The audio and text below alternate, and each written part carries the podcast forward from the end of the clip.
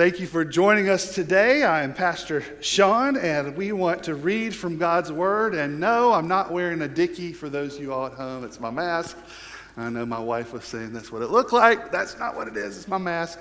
Uh, turn in your Bibles to 1 Peter chapter 2 and verse 11. 1 Peter chapter 2 and verse 11. We're continuing our series and stand firm in uh, 1st and 2nd Peter how Peter is giving us this important message that is just as accurate, uh, vital, important in the first century as it is in the 21st century or 2020. Uh, and we are, are reminded of how we are called to live differently as believers in this world and how important it, us, it is for us to stand firm.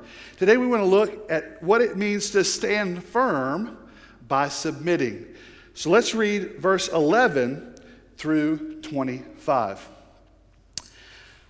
Dear friends, I urge you as strangers and exiles to abstain from sinful desires that wage war against the soul. Conduct yourselves honorably among the Gentiles, so that when they slander you as evildoers, they will observe your good works and will glorify God on the day he visits. Submit to every human authority because of the Lord, whether to the emperor as the supreme authority or to governors as to those sent out by him to punish those who do evil and praise those who do what is good. For it is God's will that you will silence the ignorance of foolish people by doing good.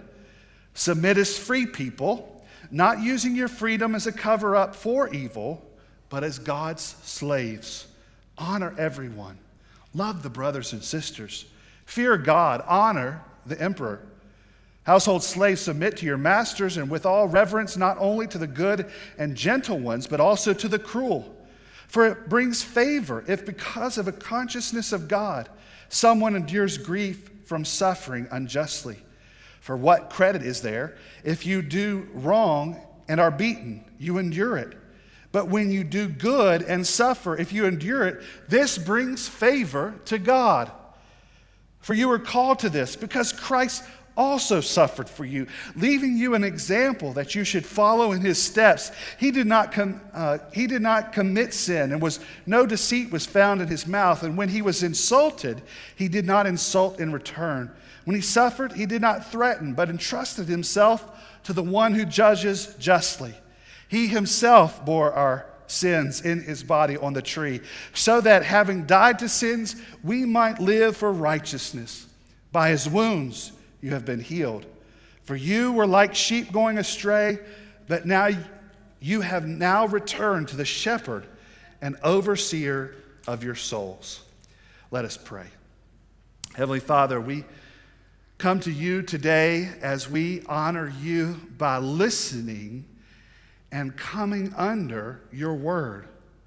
And God, as we listen and obey, as we trust and obey, and as we ask you, we come to you to let the Holy Spirit change us that we might look more like your Son Jesus, more like your description of our lives in the Word than our own selfishness. Lord, we come to you in Jesus' name. Amen. There are many things that this world and our culture applauds about Christianity our character, honesty, deep relationships, a commitment for unity across racial lines, our service, the way that we love and that we live. But there's one thing that the world rejects or takes a step back of when we talk as Christians about submission. Submission is a totally different story. Most people in our culture, when they, the word submission comes up, uh, there's a pit in the stomach of rejection that comes up. And unfortunately, we in the church often talk about submission when it comes uh, to the home and to families and to households. But, brothers and sisters, as I observe, yes, there are some times that we must be reminded about submission in the home. The issue is, is that nobody wants to submit to anyone. That we live in a culture of submission, rejection, rejecting the authority, rejecting the man. We, we have people who are going through the streets talking about and, and rioting against authority. But perhaps this understanding of submission is something that we must all be reminded as Christians and that we all must encourage in our culture by our example. Perhaps no greater illustration is something that we just sang about. We sang, God, you are the potter, and I am the clay. Uh, what is it that the clay happens? Does the clay uh, say, uh, hey, I'd like uh, a, a, little bit wider, to be a little bit wider bowl, or I don't like this shape, or I don't. No, the clay submits to the potter. It is shaped and molded at the will of the potter. And therefore, it is in that example that our hearts, our lives, our ministry, our hearts should submit to God. In this understanding, we see that it is not just a call for us, but it is the example of Jesus. Submission in the Bible comes up by different names that we read it. Submission includes the ideas of obedience, subordination, allegiance, reverence, trust, and self denial. Submission is ultimately really the goal of discipleship, right?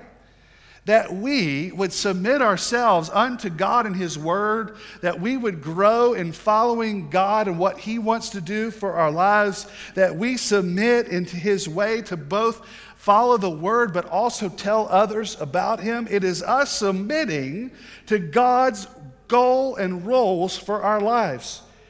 The concept of submission relinquishes one's individual rights in favor of another. And it is through complete submission that we try, truly find peace and, and rest under God's authority.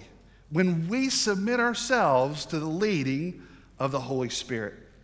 Submission is the way of life and causes us to look at the world and others with great humility. Let me just ask does that seem to be the snapshot of the world around us? Humility? Does that seem to be the snapshot of Christians in the local church? Submission is the way of life of humility. And Peter says in this passage that submission is a characteristic of born again believers and an act of obedience that we live in this world in which it glorifies God to the world around us.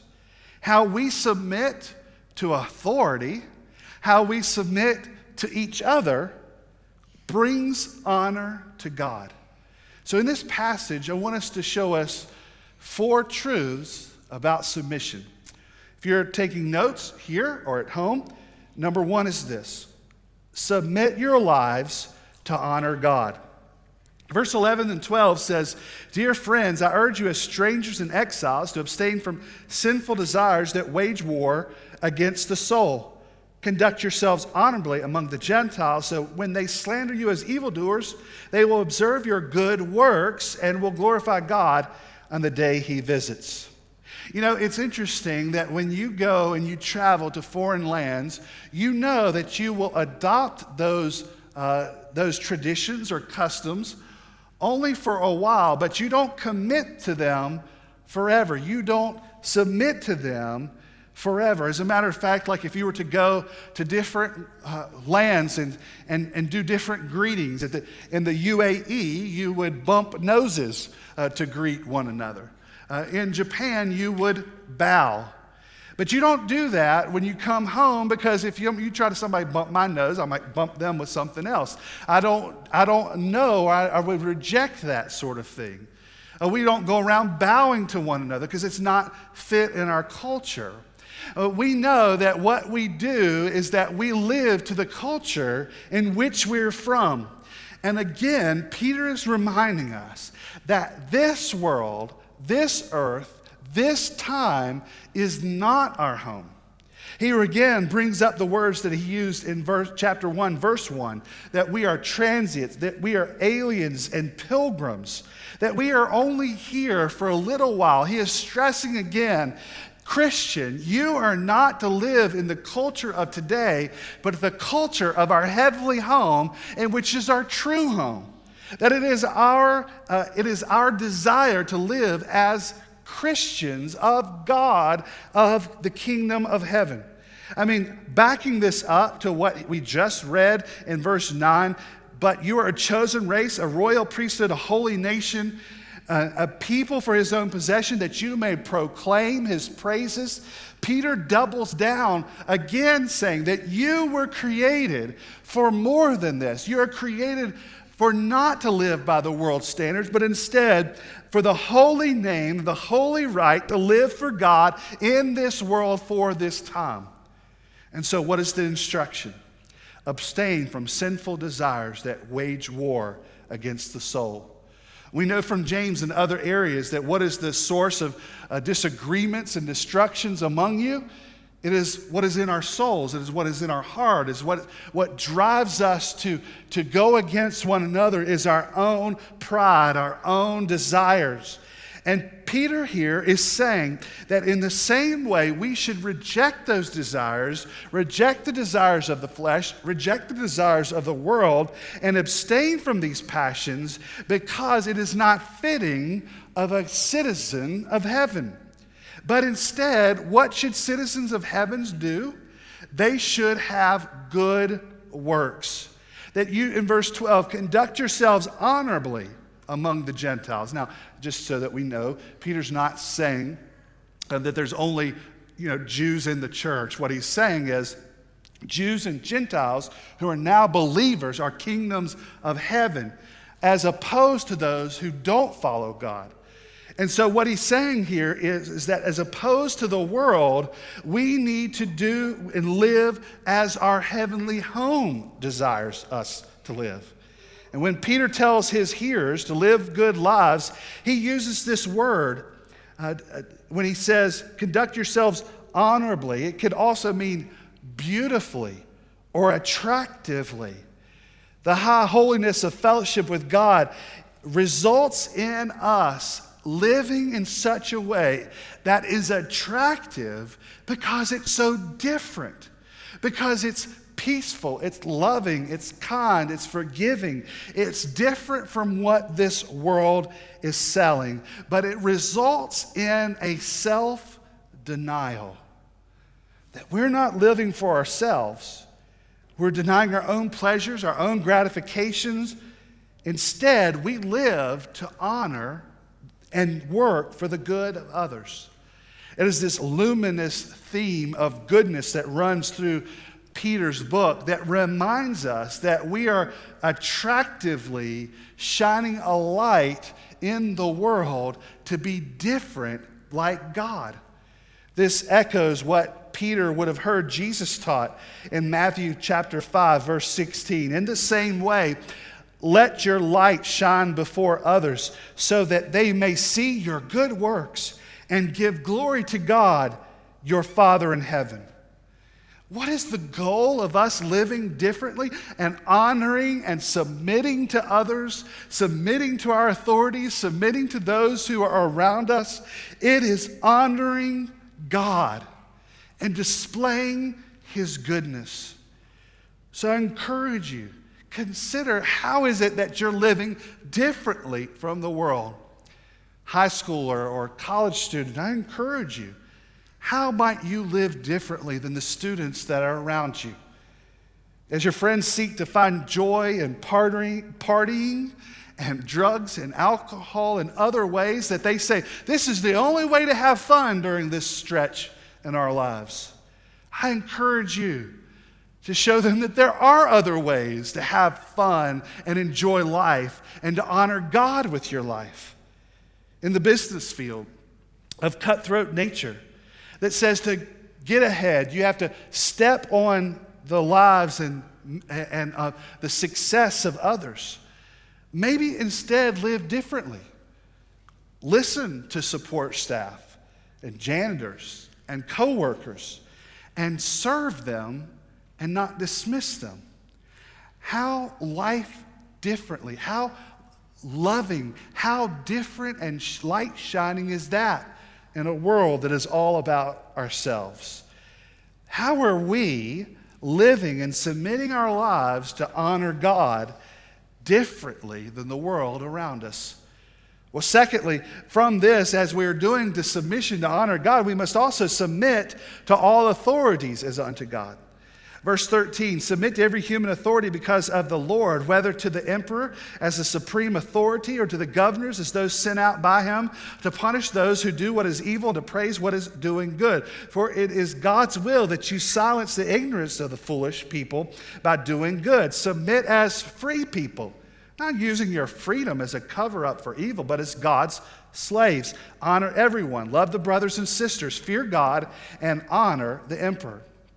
If you want to read something, both in the first century and today, uh, that is shocking, that is against the grain, that is against the culture, you might want to read this out loud somewhere.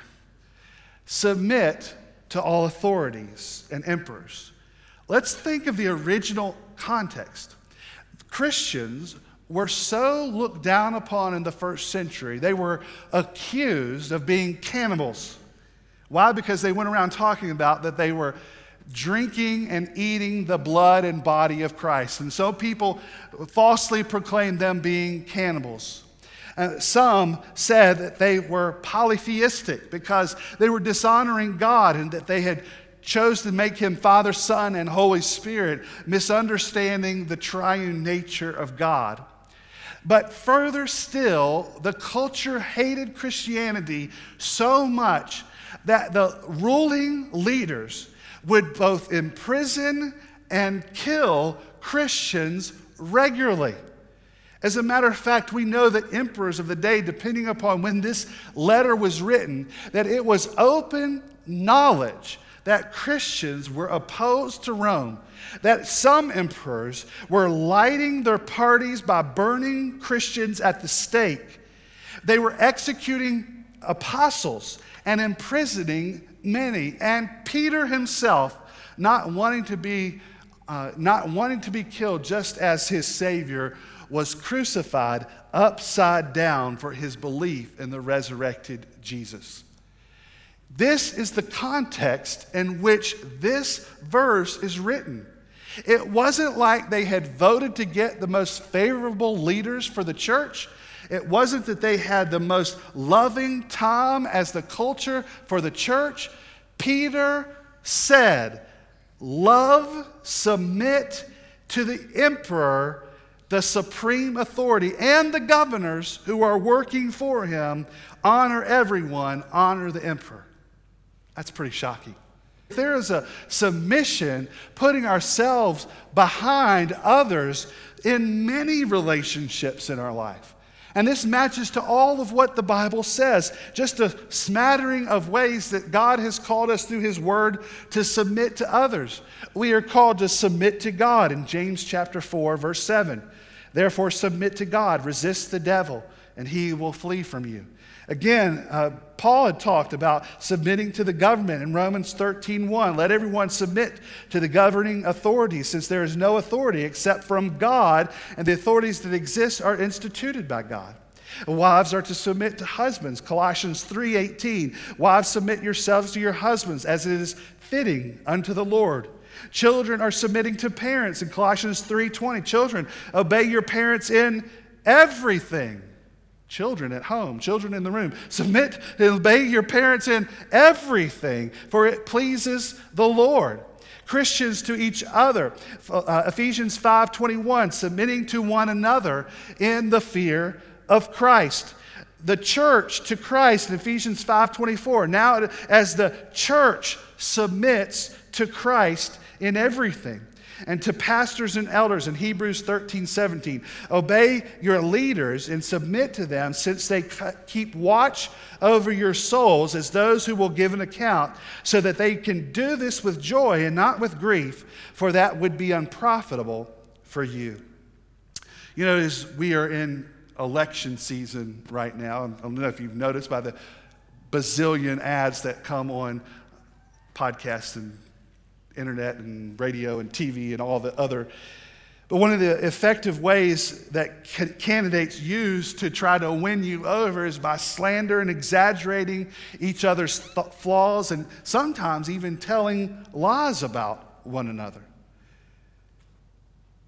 Do we understand or believe that unfortunately many of us during this time do just as poorly?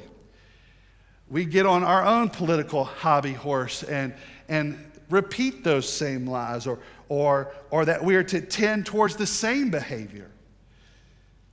Instead, what does the Bible tell us to do? That we ought to pray more for our political leaders and complain about them far less. When it comes to be, being submissive to church leadership, we're pretty quite bad at it. Do we believe that all the multitude of church splits are justified? Uh, how many are so, in this day and age, quick to switch churches because of relatively minor issues? Instead of a, a thinking and praying and listening and, and, and uh, praying for our leaders and pastors in the church, many oppose. And submission to human authority does not mean that we listen or agree to everything, but instead we follow the Lord's guidance in praying for our leaders, spending more, uh, instead of spending more time complaining about them and imposing their instruction. So, what is submission not? Well, just quickly, submission to human authority does not mean that we never are involved with the decision making process. That's not submission, that's uh, ignorance. That is staying away from the discussion. Submission is rightfully communicating with leaders about issues, and that's an important part of our political process that we will do in November, that we take part in voting. Submission does not mean that we follow human authority when it is clearly involving sin. We see that all throughout the Bible. Peter, uh, Peter uh, rejected the authorities who told them in Acts Stop preaching about Jesus. And he said, uh, There is no authority on earth that can keep me about preaching the name of Jesus. We know that Shadrach, Meshach, and Abednego would rather be burnt to a crisp than bow down to an idol. We know that Daniel would rather be lion snacks instead of stopping to pray and listening to the king. There are times for civil disobedience but how often do we, do we quickly run to that instead of submitting as God has called us to do? Submission does not mean that those who submit are less important or less intelligent or less godly than those whom uh, are told to submit that we are told to submit to. How do we know that? Because Jesus submitted to the Father.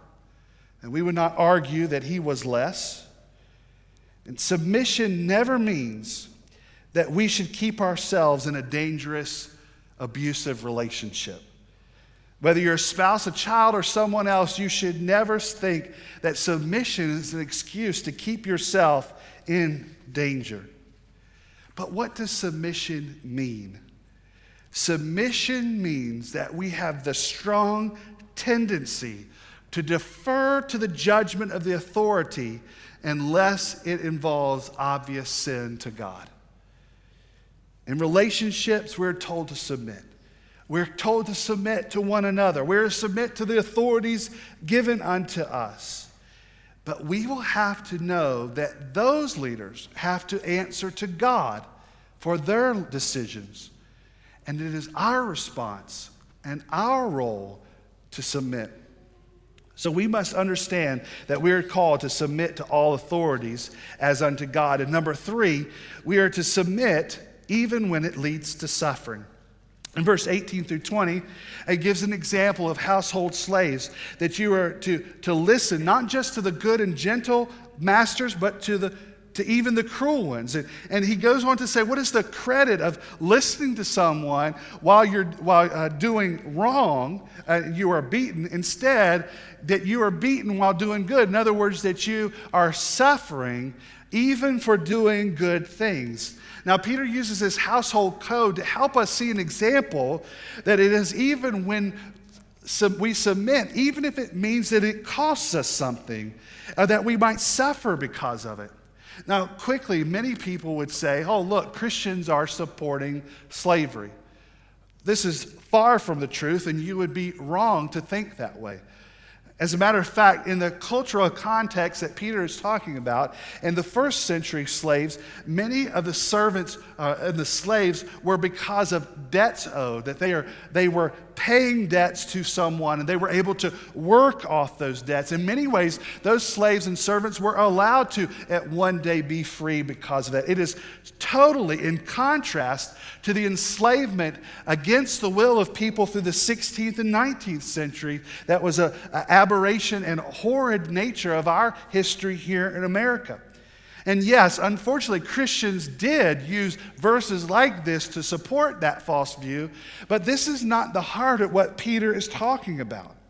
What Peter is shining a light on is the sinful part of our hearts that says, I will submit when you're doing good to me. I will listen and I will obey when I agree with the decision. Or I will agree if you're overall treating me well. The reality is, is that we should submit even if it costs us something and we suffer for it. We listen to our boss, even if we tell them that this is probably not the best decision for the company, we still submit and it might suffer in, in our company in the long run. We might submit to our parents, even though that we, we disagree, or it might mean that we lose some sort of benefit that we have. We still listen and submit to our parents. Well, here, Peter is saying that even if you are being beaten, even if you are doing uh, something, you should still submit. But it would be better that during this that you do good because what you're doing is you're showing the world that in uh, I'm still being faithful to God and still being punished. I'm still doing what God has called me to do. But instead, oftentimes, how do we deal with submission? We want it done our way. We want it to do the way we want it to do. We want that person to be act a certain way for, for us, and then we might submit. Someone said, though, the greatest renewable resource in the world is self justification. We will quickly justify our behavior to not submit, not be godly, not return uh, evil for good. We will do whatever it takes to make us feel good. But when we behave rightly and rightly, justly suffer, we are, what is it saying in verse 20? That we are bringing honor to God. We get favor with God. Again, this would be another echo of what Peter heard Jesus talk about and teach in Luke chapter 6. If you love those who love you, what credit is that to you? Even sinners love those who love them. If you do what is good to those who are good to you, what credit is that to you? Even sinners do that. And if you lend to those from whom you expect to receive, what credit is that to you? Even sinners lend to sinners to be repaid in full. But love your enemies, do what is good, and lend expecting nothing in return. Then your reward will be great, and you will be children of the Most High. This is a great reminder to us that, that we are called to submit that we're to honor and others. The question becomes do I trust the Word of God? Do I trust that when I submit to something that I don't agree with, that God is still in control? That I trust and submit knowing that God has my good purposes and His glory in mind? That I must submit even when this submission means I might disagree. Or will I only submit when it's easy and the person I like? How many times do we use this excuse in our marriages? You know, we'll serve the other one when they've done what we've wanted to wanted them to do today. Or if everything is right and we get our way, how quickly and easily are we to get along with each other? But shouldn't we be honoring and loving and serving, even if it means our suffering or disagreement? Peter is telling us that we must be different from the world. And not because uh, of what the world has said is right, but our desires with sinful desires in us that wage against our own soul, so that we might display something different from the world. That people would see us submitting and loving and forgiving, even in ways that we suffer from. And therefore, number four, we must submit following Christ's example. Verse 21 through 25, Peter lands reminding us, For you were called to this. you were called to this. You were born again into this. You are now in this because Christ also suffered for you, leaving you an example that you should follow in his steps. There were there was a mom who could hear in the playroom down the hallway brother and sister arguing and yelling at each other. And the mom goes in the room and, and says, Hey, stop arguing with one another. And the girl turns to her mom and says, Mom, we're not arguing. We're just playing mommy and daddy and playing house. They've obviously been seeing a certain example. It is a reminder to us that people are always looking for an example to follow. And, brothers and sisters, as Christians, we have already been given an example to follow in Jesus Christ. We have the perfect example.